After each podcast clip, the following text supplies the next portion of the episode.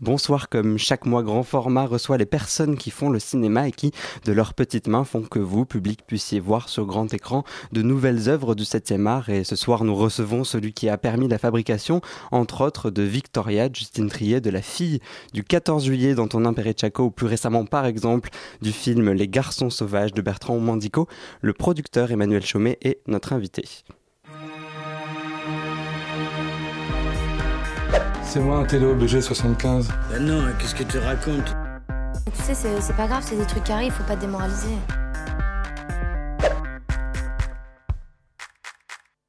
Bonsoir Emmanuel Chaumet, merci d'être avec nous dans Grand Format.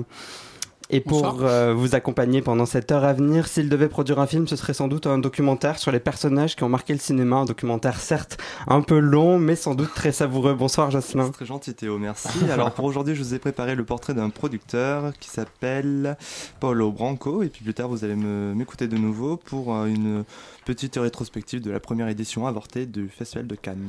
Et s'il devait produire un film, ce serait à coup sûr un huis clos avec un personnage, une paire d'enceintes et un test sans fin, un blind test sans fin. Bonsoir Luc Tailleur. Bonsoir Théo, bonsoir à tous. Euh, alors je suis de retour parce que j'étais pas là la dernière fois. Et oui, re-bienvenue. Euh, je suis très content et je vais pouvoir reprendre en main le blind test parce que c'était pas trop ça la dernière fois. et puis euh, à la fin d'émission, je vous parlerai de Ludovic Di Andolfo un célèbre producteur français. Merci. En fin d'émission, il sera question de Palombella Rossa, un film de Nanni Moretti, qui est également le film de chevet de notre invité.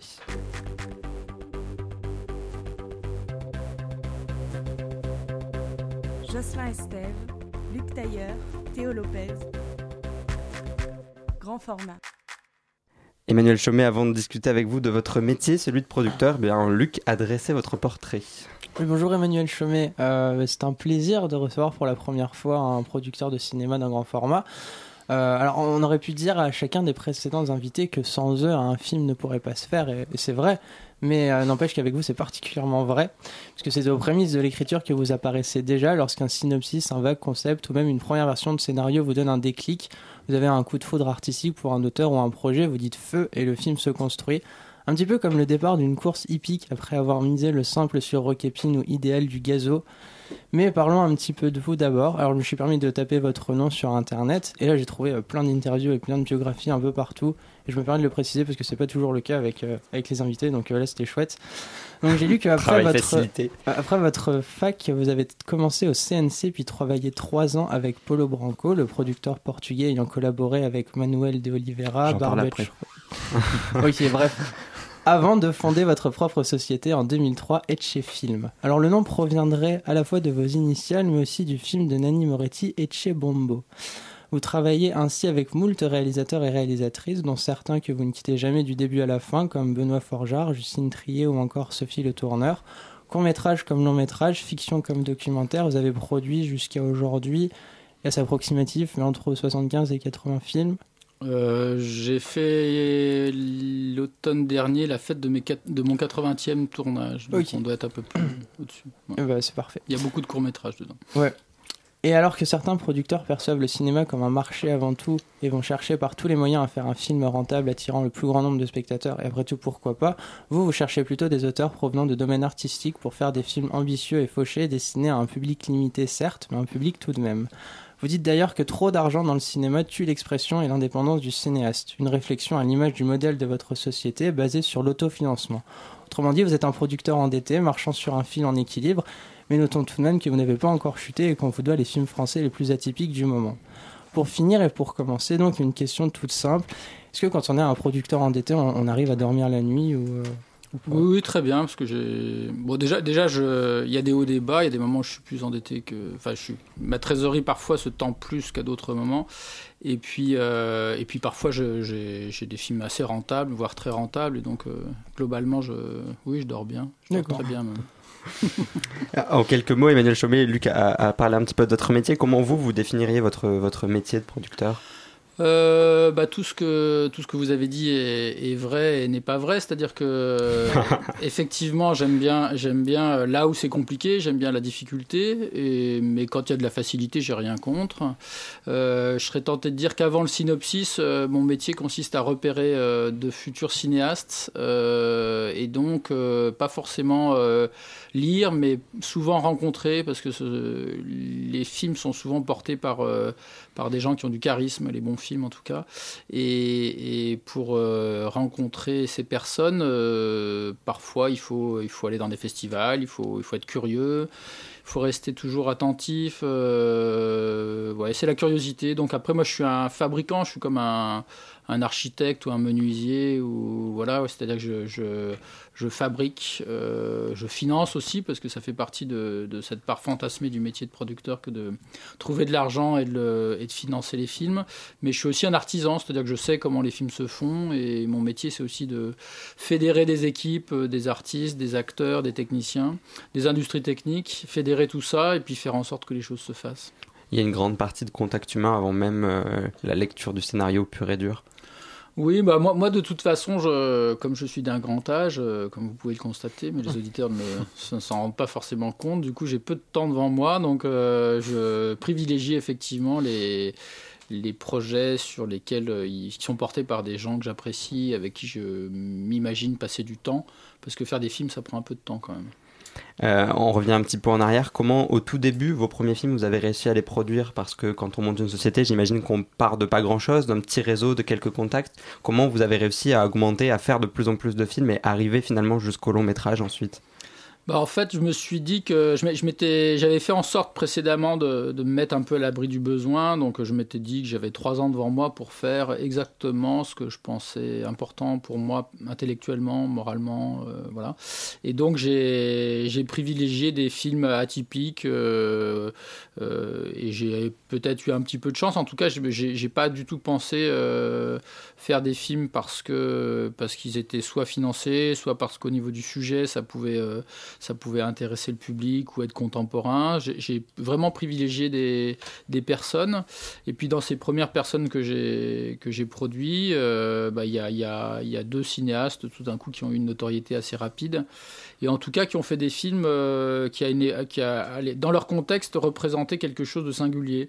Là, J'ai fait mon premier court métrage, c'était Sophie Le Tourneur. Sophie Le Tourneur, je l'avais rencontrée parce que chez Branco, euh, j'avais un poste où elle m'avait sollicité pour euh, travailler sur des tournages de Biette, euh, Jean-Claude Biette ou de Chantal Ackerman.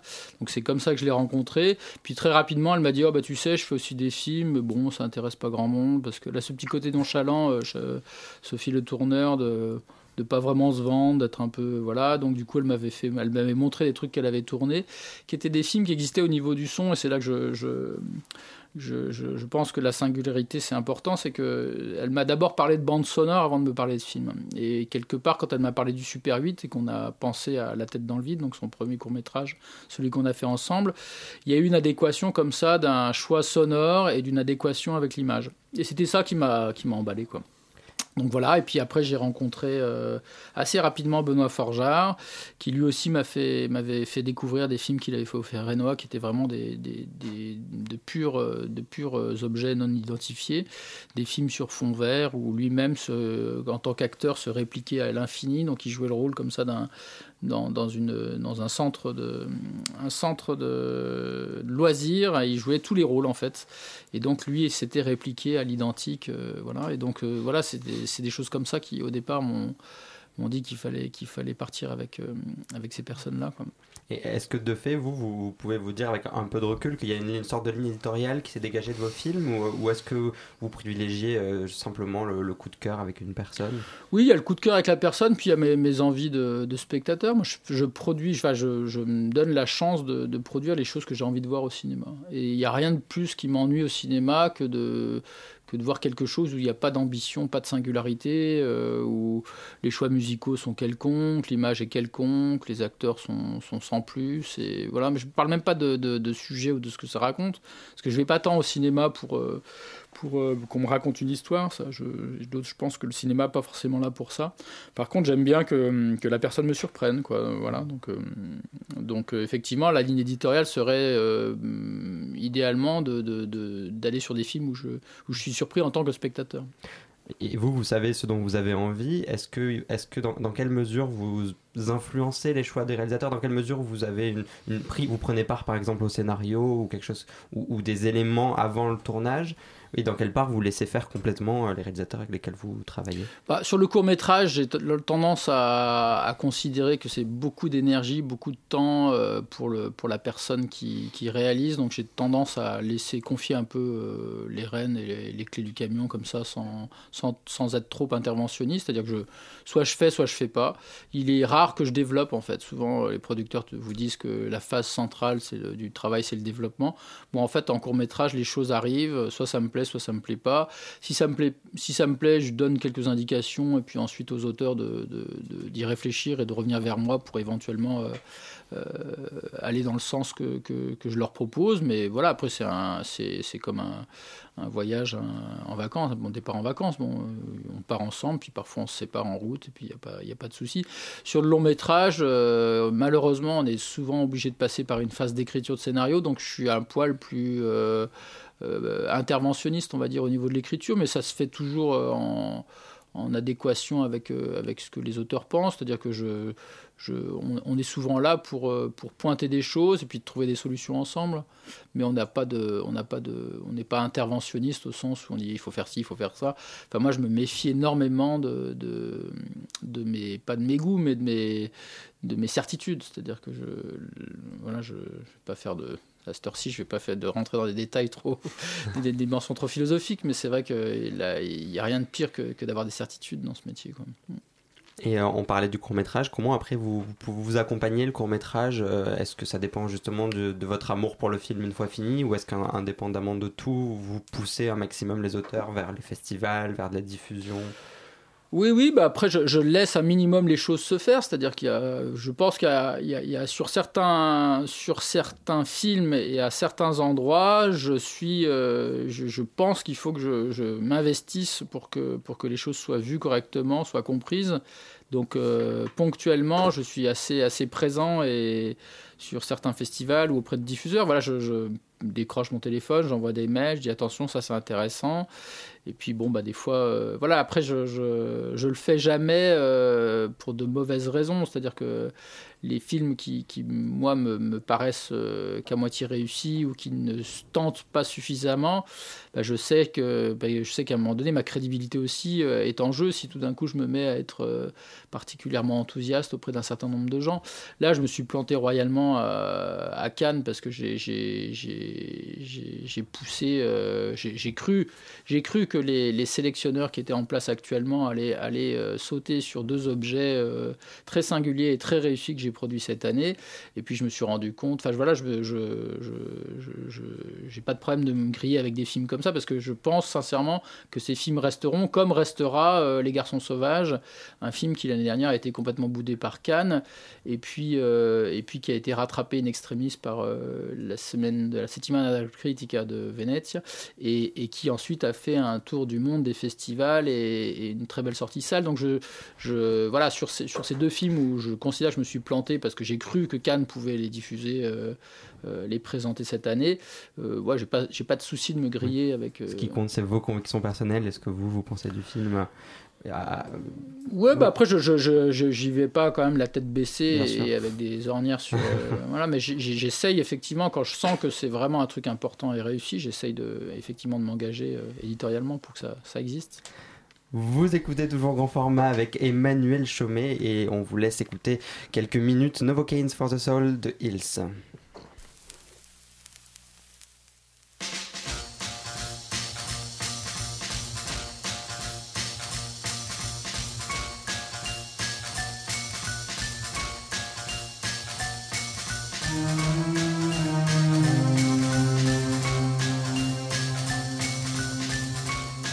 Life is hard, and so am I. You'd better give me something so I don't die.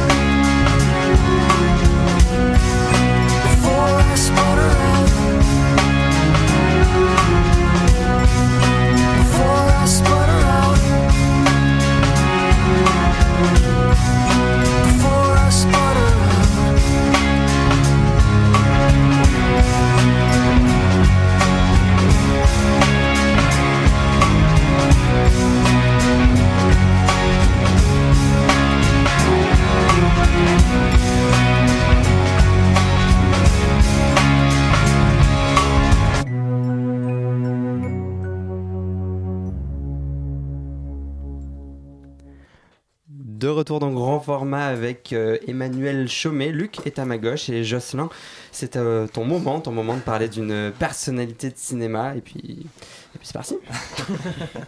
Alors aujourd'hui, je vais consacrer ma chronique personnalité de cinéma à un patron, un passionné qui a travaillé sur plus de 300 films en 30 ans de carrière, un portugais qui a pu collaborer avec de vieux sages aujourd'hui disparus comme Manuel de Oliveira, ou bien avec de jeunes grands comme Christophe Honoré ou bien Cédric Kahn. Je veux parler de Paolo Branco, un producteur qui ne se laisse pas faire et que vous, Emmanuel Chaumet, avez pu côtoyer quelques années. Retour sur une figure du cinéma français. T'as une relance. Ah bah oui, si Paolo Branco est né à Lisbonne en 1950, il s'exile quelque temps à Londres avant de rejoindre Paris à 20 ans. C'est dans la capitale que le destin assez exceptionnel de Paulo Branco démarre, c'est bien qu'il est même compliqué de discerner le vrai du faux dans les différentes biographies trouvées, car c'est apparemment en faisant du stop que Branco aurait rencontré Frédéric Mitterrand, à cette époque exploitant d'un réseau de salles parisiennes, avec qui il aurait collaboré. Collaboration donc qui lui aurait ouvert les portes du cinéma par la programmation puis par l'exploitation, signe qu'il est possible de devenir producteur en commençant par la salle de cinéma. Mais faut dire qu'à l'époque, exploitant, producteur, réalisateur restaient assez proches, une époque où les rencontres se faisaient dans le cinéma, où les vifs débats créaient des liens indéfectibles. C'est en 1983 que Paolo commence la production entre Paris et Lisbonne, mais certainement pas avec de mauvais auteurs. Dans son bagage, j'ai déjà cité Manuel de Oliveira, mais il y a aussi Wim Wenders ou Alain Tanner. Des auteurs reconnus, certes, mais certainement pas des auteurs à succès. Paolo Branco se fait alors connaître par sa capacité à produire des films de fauchés, de vieux parias, à la dure comme à la dure pour la beauté du geste avant tout. La liquidation de sa première société ne le contrarie certainement pas, et sitôt fermé que le bougre en ouvre une nouvelle à Paris. Paulo Branco me paraît être d'une punacité assez admirable, et si le succès tarde à venir, force est de constater qu'il maintient sa société et qu'il semble pouvoir se permettre de choisir et presque de sélectionner les auteurs avec qui il souhaite travailler. D'ailleurs, remarquons que le producteur défend deux valeurs indissociables de ses motivations. Tout d'abord la fidélité, l'idée qu'il est nécessaire qu'une collaboration ne se limite pas à un film, mais qu'un suivi soit fait. Branco est notamment sensible à l'idée qu'il peut être compliqué pour un cinéaste passer le premier long métrage à se faire produire. L'autre motivation concerne la volonté de travailler avec de nouveaux cinéastes, qu'ils soient des talents à confirmer ou de vieux loups solitaires, le carnet d'adresses du producteur est en constant accroissement. Paolo Branco s'obstine à produire des auteurs à la marge pour des auteurs muets d'un désir ardent de vie en dehors de tout système. Il ne produit pas des succès mais des films dont il sent le potentiel filmique, un potentiel par ailleurs qu'il ne juge qu'à moitié à travers le scénario. Il critique à loisir ce système de scénario roi où le script prédomine au sein des commissions de financement. Et là, je m'avance peut-être, mais j'y vois un lien indicible et pourtant évident entre le cinéma que vous défendez, Emmanuel Chaumet, et le cinéma de Paulo Branco, non seulement un cinéma indépendant et d'auteur, mais surtout un cinéma libre, parfois radical, qui vous plaît et que vous plaisez à produire. Et là me vient une question. Paolo Branco défend un cinéma de la spontanéité où la production serait plus libre et détachée d'un système assez classique, extrêmement rigide et rigoureux. Est-ce que vous soutenez ce désir de souplesse dans la mise en production d'un film? Euh, souplesse, euh, je sais pas si c'est le terme. En tout cas, d'avoir travaillé avec lui, il, a, effectivement, euh, il, m'a, déniaisé. C'est-à-dire qu'il a, une capacité comme ça à, rendre les choses concrètes et, par rapport à toutes ces logiques de financement, effectivement, il est, très, comment dire, il est, il sans, sans, comment dire, sans sans retenue quoi. Il est il est voilà il a une énergie comme ça qui est communicative et qui, qui rend euh, qui rend les choses possibles. Euh, je sais plus ce que c'était votre question pardon. Sur la souplesse de la production, c'est ça? Ouais, l'idée que lui, il aimait, euh, enfin j'ai pu lire des interviews où il parlait de, de, de- de production où il a lancé l'idée d'un scénario un metteur en scène et qui après il a lancé comme ça. euh, Il pouvait tourner un film en une semaine. Ouais, ouais, bah, euh, ouais, ouais, c'est, moi, j'ai, j'ai- quand j'ai été là-bas, effectivement, j'ai, vu arriver des choses en, en trois semaines qui se faisaient, euh, voilà. Mais après, euh, oui, non, il a, il a, il a ce côté joueur, il a ce côté, euh, et puis il a, il a, il a effectivement cette tendance à vouloir toujours s'inscrire en, en- dans la marge.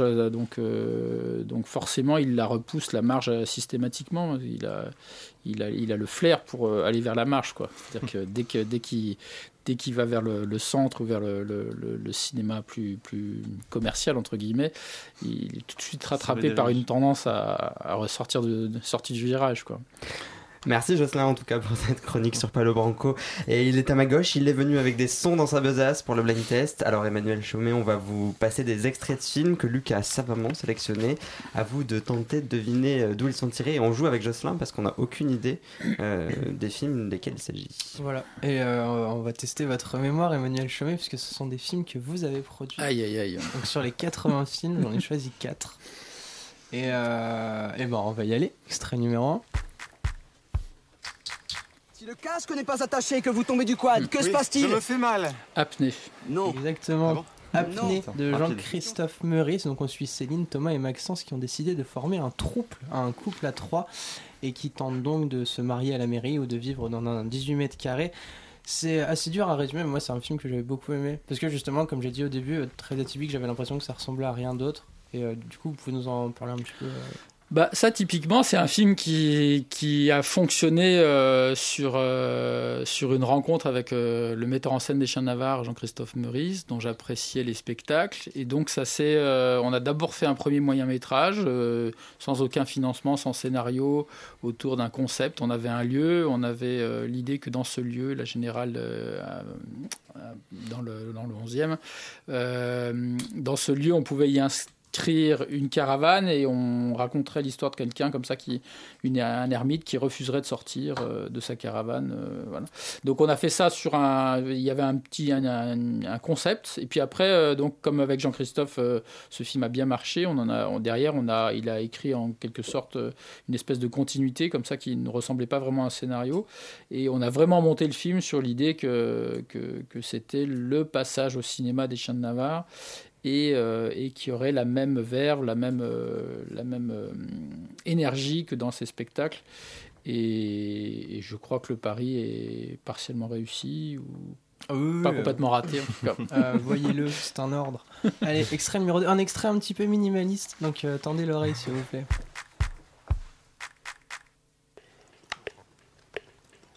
Croyez. Croyez. Euh, Jukebox de Hélène Clipper. Exactement, Jukebox, un court métrage où nous sommes enfermés avec, Christophe. euh, avec Christophe qui joue Daniel, un chanteur à succès autrefois, qui aujourd'hui a plongé dans l'oubli et qui vit reclus dans son appartement. Euh, on l'avait vu, et euh, je sais pas si vous. Quand on était à Clermont-Ferrand en Ça me dit BTS, quelque chose. on fait un le métrage, Jukebox avec Ah oui, ça me Christophe. dit quelque chose. ouais. Ouais. Est-ce que vous étiez allé le voir? Je- je- que le vous nom de titre me dit quelque chose, je sous, sais pas si. Piège.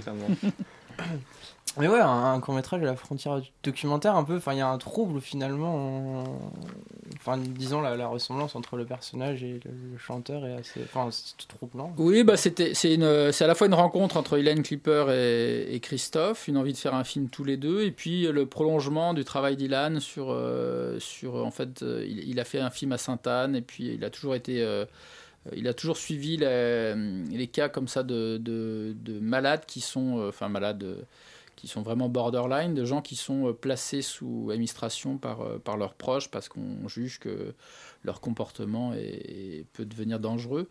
Et donc on dit des fous, ou en tout cas des, des gens qui sont à la frontière de la folie.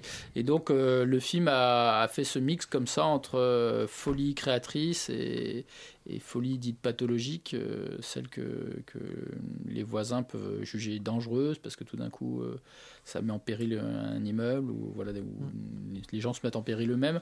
Donc c'est sur cette double rencontre en fait que le film s'est construit. Après effectivement pas vraiment de scénario, euh, on a tourné comme si on était dans un studio. Euh, et puis euh, une dizaine de jours, et puis voilà, le film est, est arrivé comme ça, un peu, un peu miraculeusement. D'accord. Alors, l'extrait numéro 3, il est, il est incroyable.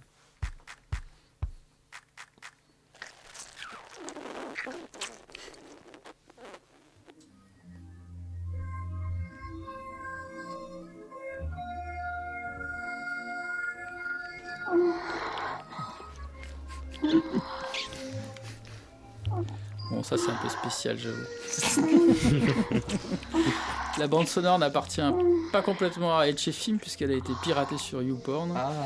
par la réalisatrice Momoko Seto. Voilà, il s'agit de Octopus Love Affair, dit l'adultère d'un poulpe, un court métrage en stop motion qui raconte l'histoire d'amour entre un poulpe et un poisson rouge et ça ne finit pas très bien.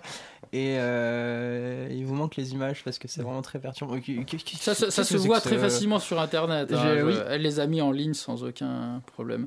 Bah, ça, c'est elle qui se produit elle-même. Et puis, comme c'est comme c'est ma chérie, euh, je, je l'aide à, à- à obtenir une, une comment dire une, une- une carte d'identité à ce film qui- qu'elle a fait toute seule euh, en allant chez son poissonnier. Et, en- et en- voilà, donc elle avait cette idée de faire plusieurs euh, plusieurs petits pornos comme ça à partir de, de, de fruits de mer et de poissons. Ouais. C'est très court, euh, il y a peu d'images.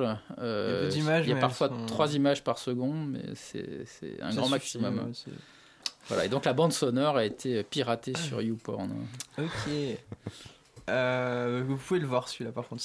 Euh, du coup, dernier extrait. Alors celui-là, il est plutôt facile. Le titre est subtilement glissé euh, dedans. Bon, bah, je vais y arriver. là.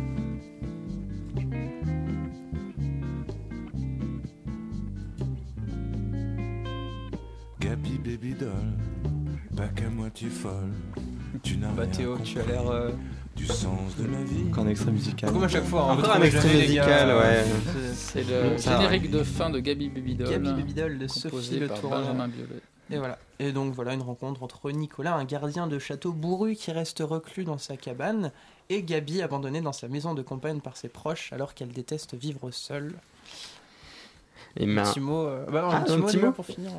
euh. Euh, non, non, c'était le dernier film qu'on a fait ensemble. On a- J'espère qu'on en fera d'autres.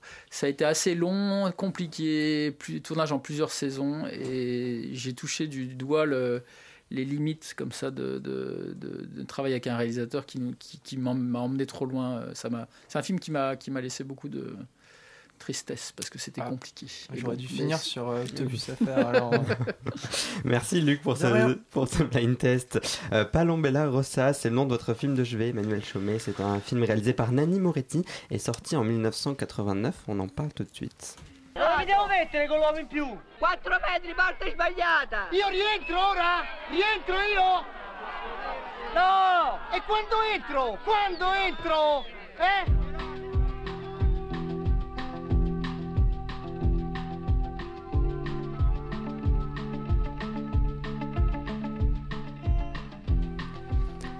Michel est responsable du Parti communiste italien et joueur de waterpolo. À la suite d'un accident de voiture, il perd la mémoire. C'est au tour d'un match justement de waterpolo, sans cesse sollicité par diverses personnes à propos de son passé, qu'il commence à retrouver la mémoire et à se remémorer son enfance.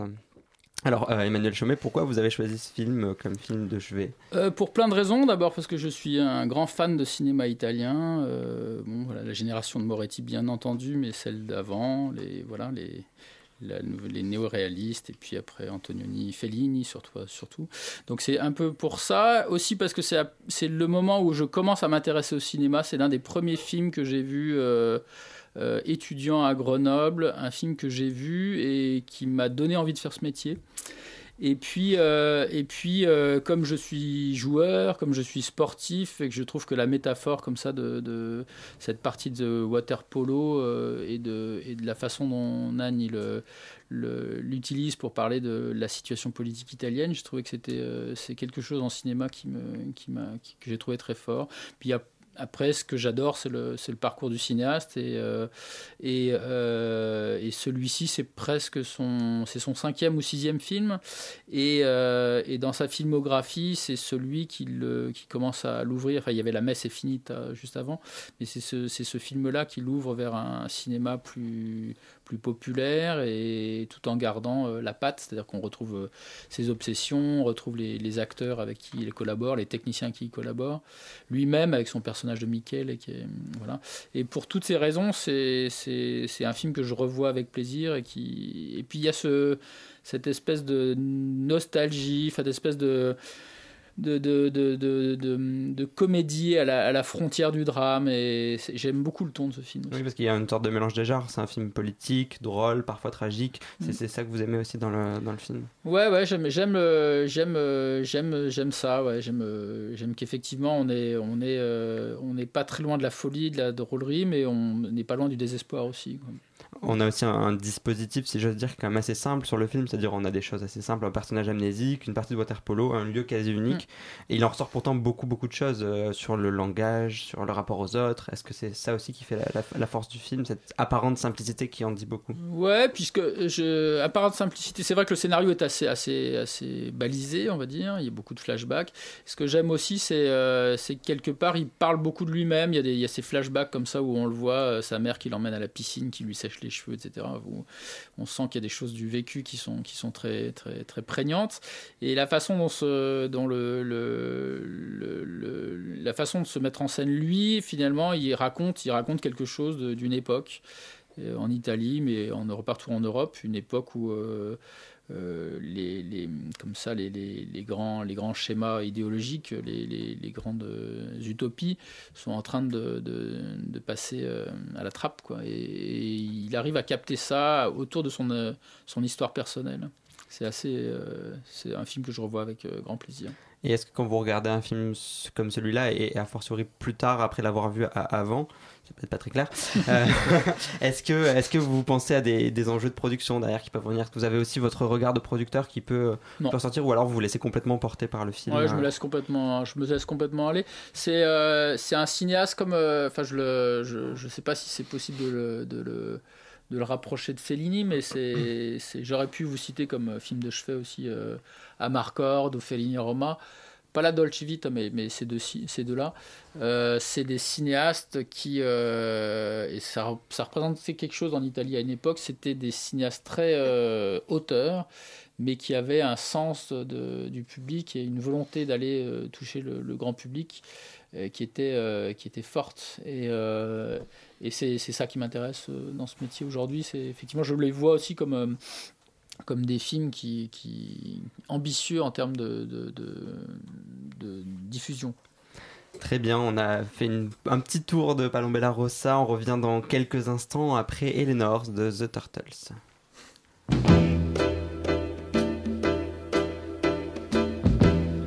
You gotta think about you. I just can't live without you.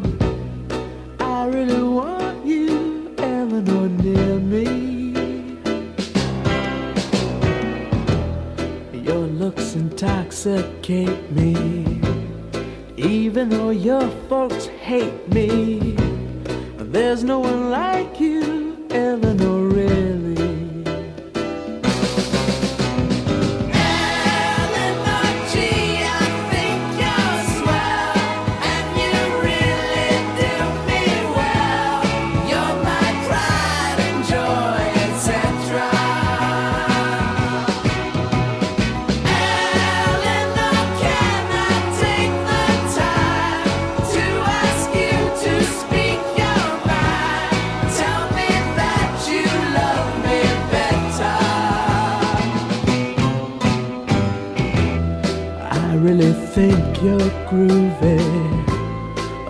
go out to a movie. What do you say now, Eleanor? Can we? They'll turn the lights way down low. And maybe we won't watch the show. I think I love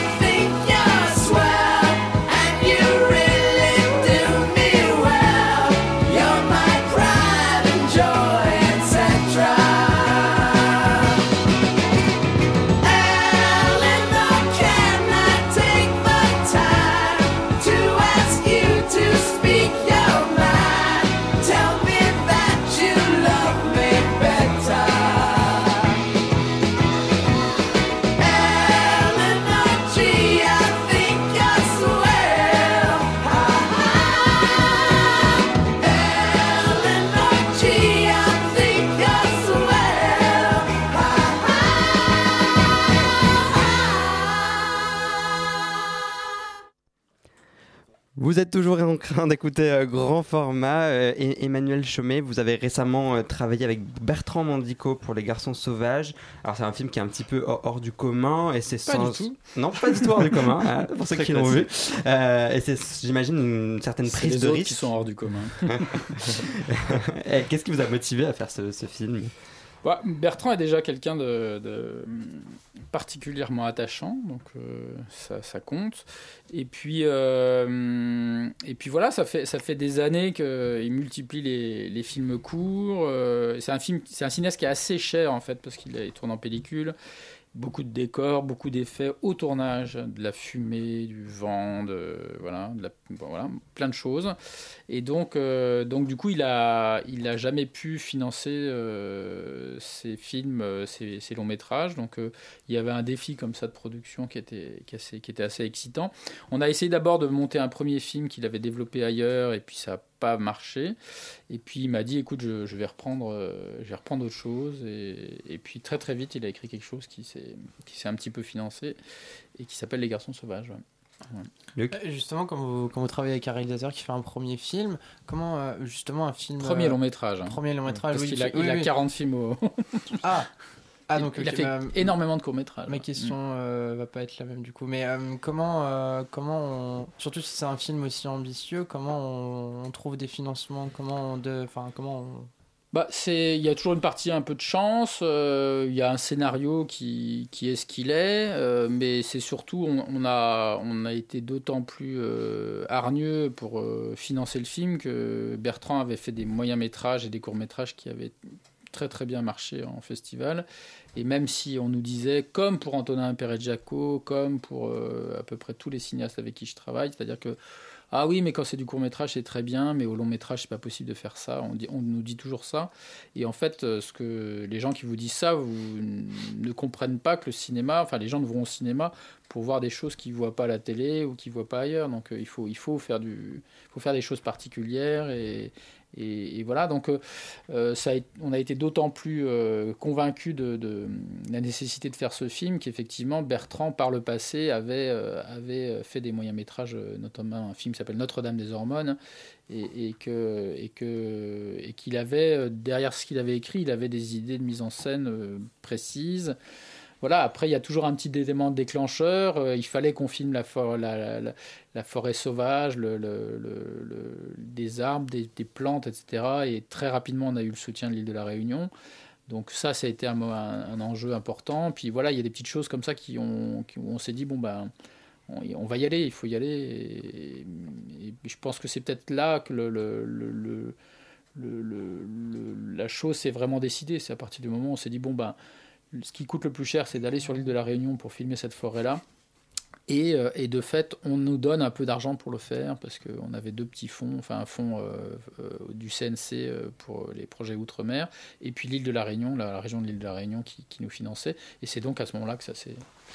Au-delà au de, au de l'histoire, même dans la manière de faire, il y a des choses assez, assez étranges. Bertrand Mondico disait en, en, interview que par exemple les effets visuels étaient faits directement sur négatif, les surimpressions. Là aussi, comment vous vous êtes dit on, on va faire ça alors que c'est quand même une, une, certaine prise de risque, euh, même au niveau de, des images, de, de ça, ça, ça, peut plus facilement foirer que si on avait dit on faisait la surimpression en numérique euh, derrière oui, oui, après, après c'est des choses qui se font depuis euh, plus de 100 ans. Euh, c'est juste qu'on a oublié que ça se faisait comme ça à une époque. Euh, et, puis, et puis voilà, bah, quand, on, quand on risque des choses comme ça, au pire, ça ne marche pas et on ne le monte pas, mais on monte autre chose. Enfin, voilà, il y a, on va pas vous dire la même chose pour une séquence où il y a deux, deux types qui se croisent dans la rue euh, et puis, puis ils se disent bonjour, puis le jeu est pas très bon. Enfin, je, enfin oui, oui, c'est forcément, on serait tenté de de dire bon bah on tourne pas comme on tourne loin que qu'il qu fait chaud qu'il y a de l'humidité ben il faut pas tourner en pellicule. Mais en même temps euh, oui oui ça fait partie de, de ce métier que de, de prendre des risques et de et, c'est dans les risques que, que, que ces films là sont, sont, sont bien. Enfin le Antonin Perret-Jadco l'a fait le 14 juillet tout le monde disait mais il faut pas tourner à 21 ou 22 23 images secondes parce que un signal long métrage c'est pas possible etc et puis en fait quand les gens ont vu le film ils se sont dit ah, tiens il y a quand même un ton dans ce film et, et bon les gens qui n'ont pas forcément l'oreille ou l'œil euh, n'ont pas compris que c'était ça mais en fait euh, bah, c'est exactement dans les, dans les premiers muets. Enfin, qu'est-ce, qui fait que les gags sont drôles? C'est parce que tout d'un coup, ils sont un peu accélérés, parce que les, les caméras, elles tournaient à 18 ou à 20. Donc après, ça a été accéléré à 24. hein. bah, c'est passé, ça passe toujours à 24, 24. donc forcément il y a un petit, faudrait- voilà, donc euh, c'est ça qui rendait les choses euh, vraiment euh, drôles, quoi.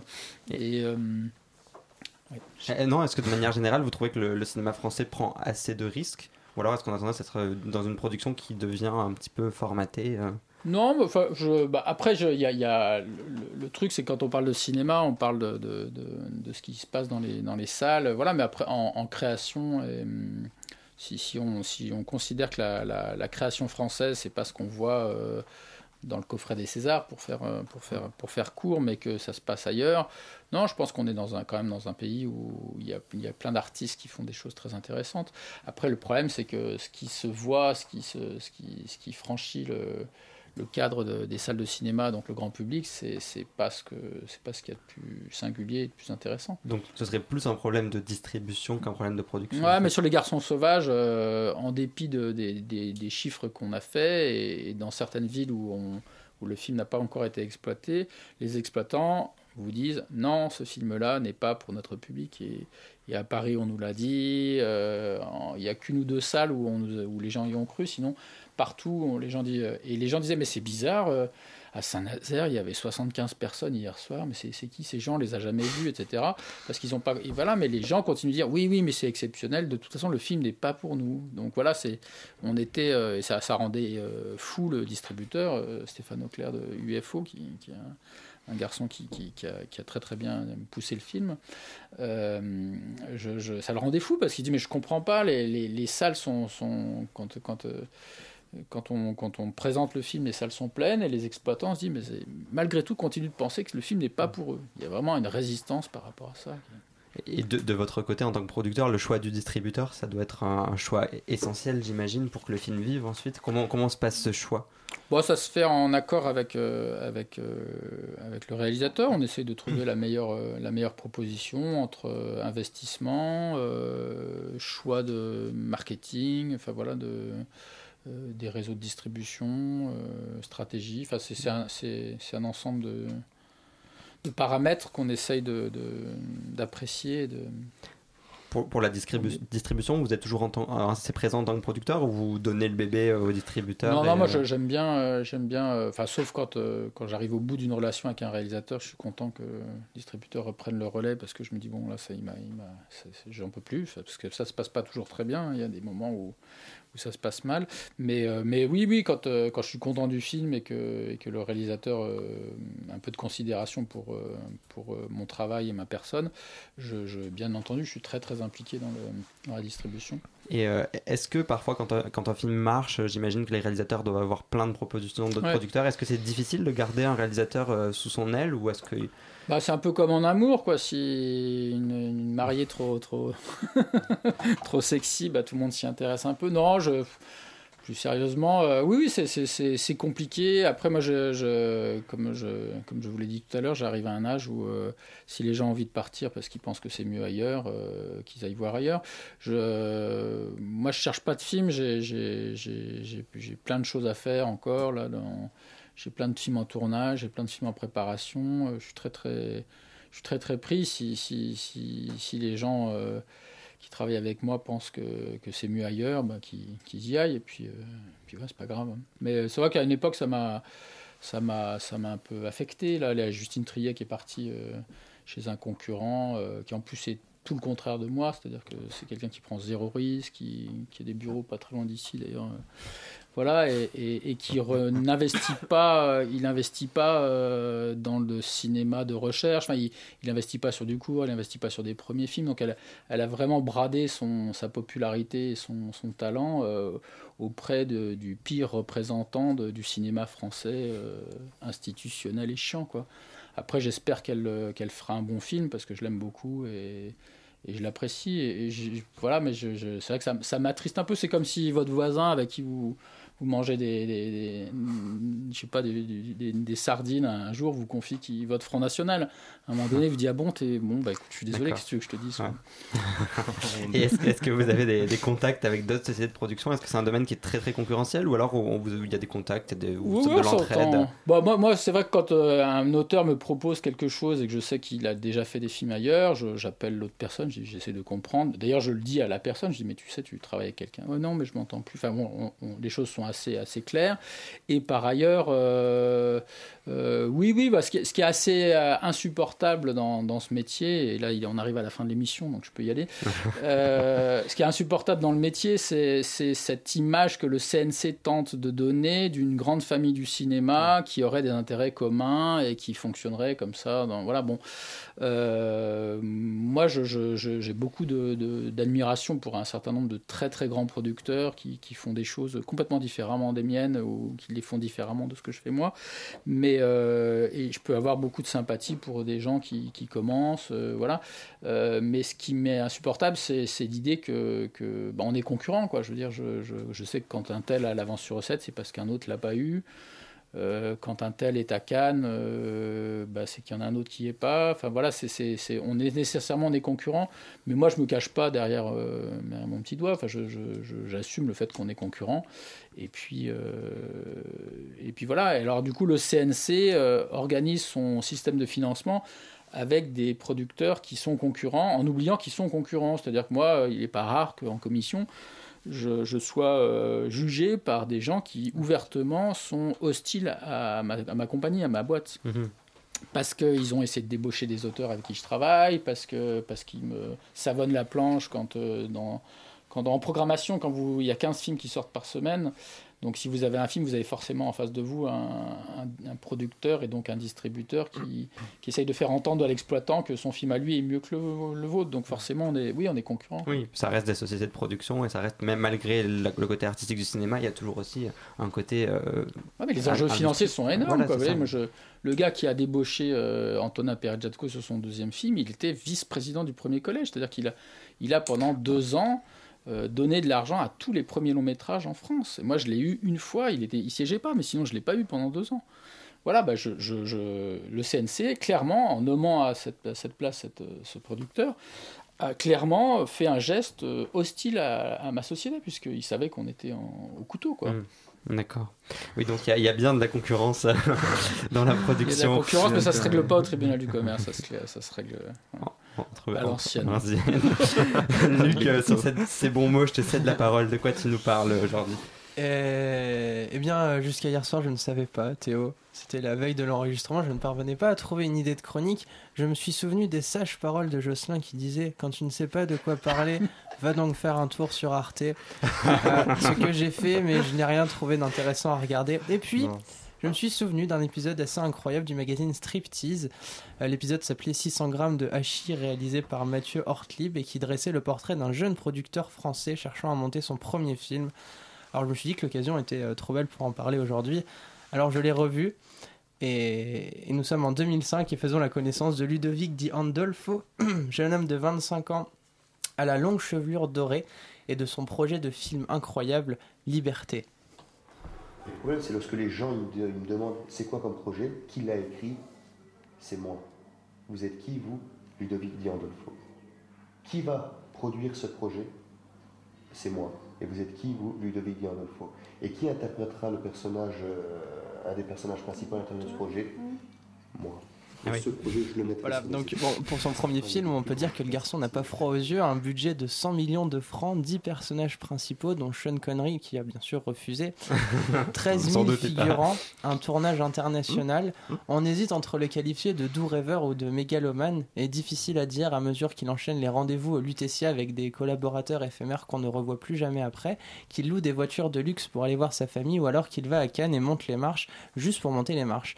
Et évidemment, lui, le film ne se monte pas, mais Ludovic est têtu et n'arrêtera que quand il verra son film dans les salles, quitte à se mentir à lui-même. Mais t'as retravaillé un peu le scénar ou pas? Toutes les modifications, je les mets euh, par écrit.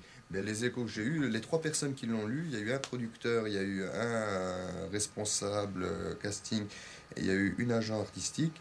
Euh, j'ai entendu merveilleux, j'ai entendu enthousiaste, et j'ai entendu grandiose. Et les trois sont d'accord pour se lancer directement dans le projet. Alors, on est amusé au début, surtout quand il propose spontanément un rôle à un boucher qu'il trouve incroyablement charismatique. Puis on est agacé parce qu'il est quand même assez pénible. Mais alors, à un moment, on se rend compte que la plupart de ses, de ses interlocuteurs, que ce soit ses proches, sa famille ou même son banquier, ont ce même regard un petit peu perdu, légèrement affolé quand Ludovic parle.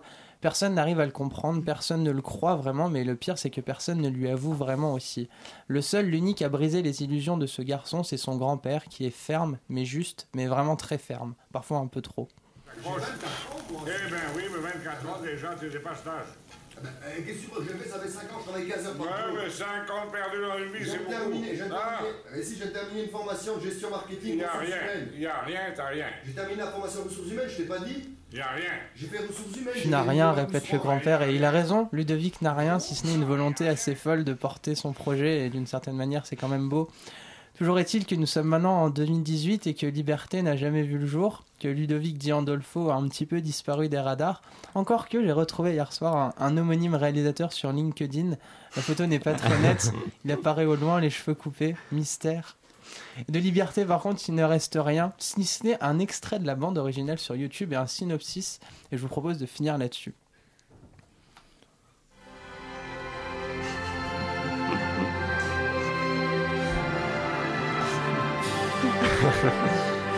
Et dans un pays décadent et corrompu, un homme va se lever pour donner le signal de la révolte.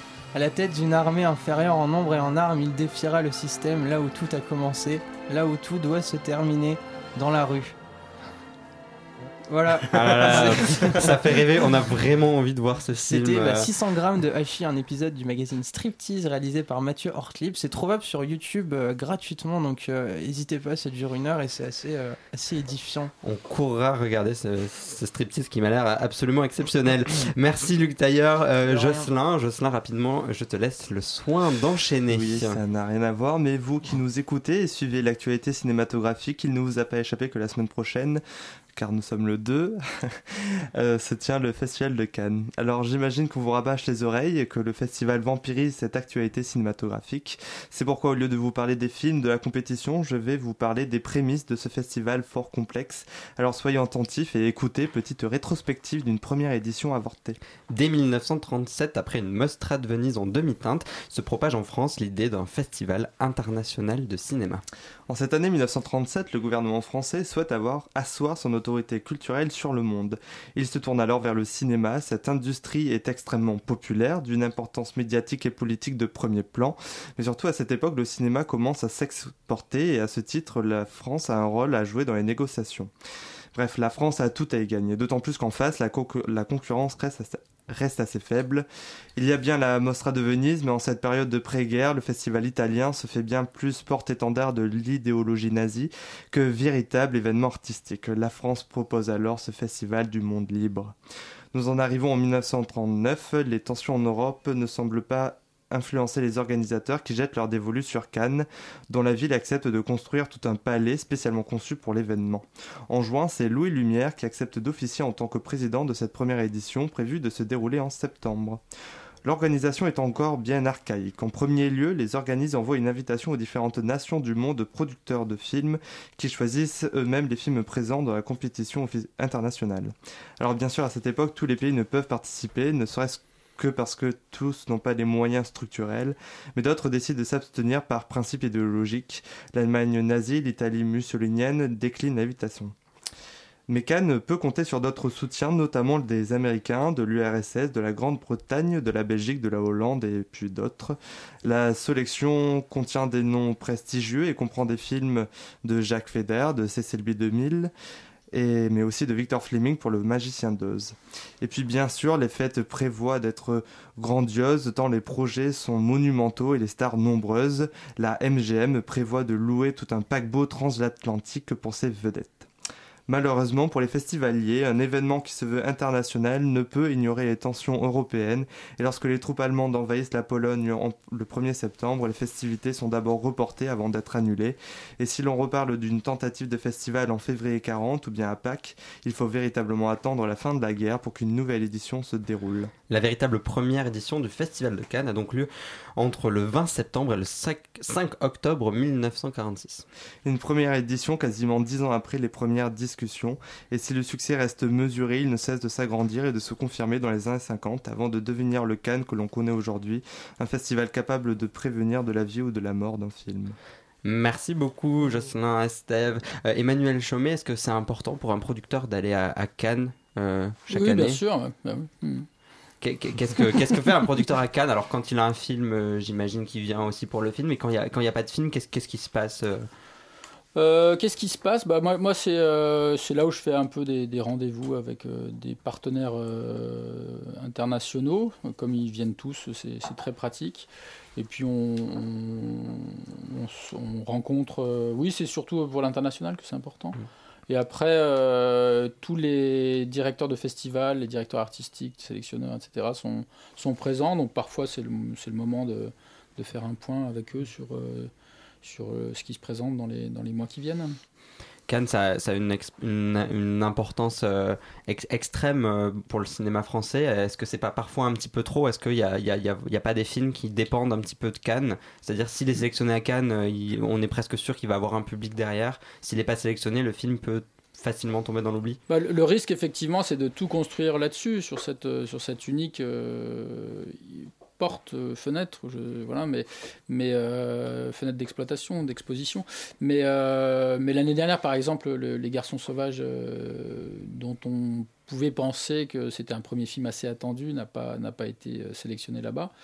Euh, et, euh, et ça a été très dur à, encaisser pour nous, mais de façon rétrospective, le film a fait sa première à Venise, à la semaine de la critique de Venise, et, en fait ça, ça nous a permis d'avoir la bonne première exposition, puisque peu de gens l'ont vu, mais les gens qui l'ont vu étaient des des critiques ou des journalistes ou des, sélectionneurs de festivals euh, qui, l'ont bien traité et qui l'ont d'autant mieux traité que le film n'était pas à Cannes. Et donc le film a ensuite euh, énormément circulé et une exposition euh, bien plus importante que si, à mon avis, s'il avait fait son ouverture à Cannes. Donc euh, voilà, et puis chaque, à chaque année, il y a, y a un lot de, déceptions. euh, voilà, moi je- j'essaye de- à la fois d'y croire et de, de- faire entendre aux cinéastes avec qui je travaille qu'il y a une vie à côté de Cannes, heureusement. Et, voilà, il y a, bah, par exemple, il y a des, la plupart des films qui sont présentés à un certain regard sont complètement tombés dans l'ennui, dans l'oubli. Enfin, je, il y a peu de gens qui, qui pourraient vous dire que. Enfin voilà, donc. euh, Bon. C'est pas forcément non plus un, un gage de, de bon fonctionnement du film. Donc mer- merci beaucoup Emmanuel Chaumet d'avoir été avec nous dans grand format. Alors quant à nous, un petit peu de promo Cannes, on sera à Cannes grand format. On vous donne rendez-vous donc durant le festival du 8 au 19 mai. On vous, on vous propose, on vous prépare un hors-série spécial que vous pourrez retrouver sur le site de Radio Campus Paris. Merci à nos chers chroniqueurs Luc et Jocelyn, à la rédaction Léa Badji, à la réalisation Benjamin Arnaud. Merci de nous avoir écoutés. On se retrouve très très très vite.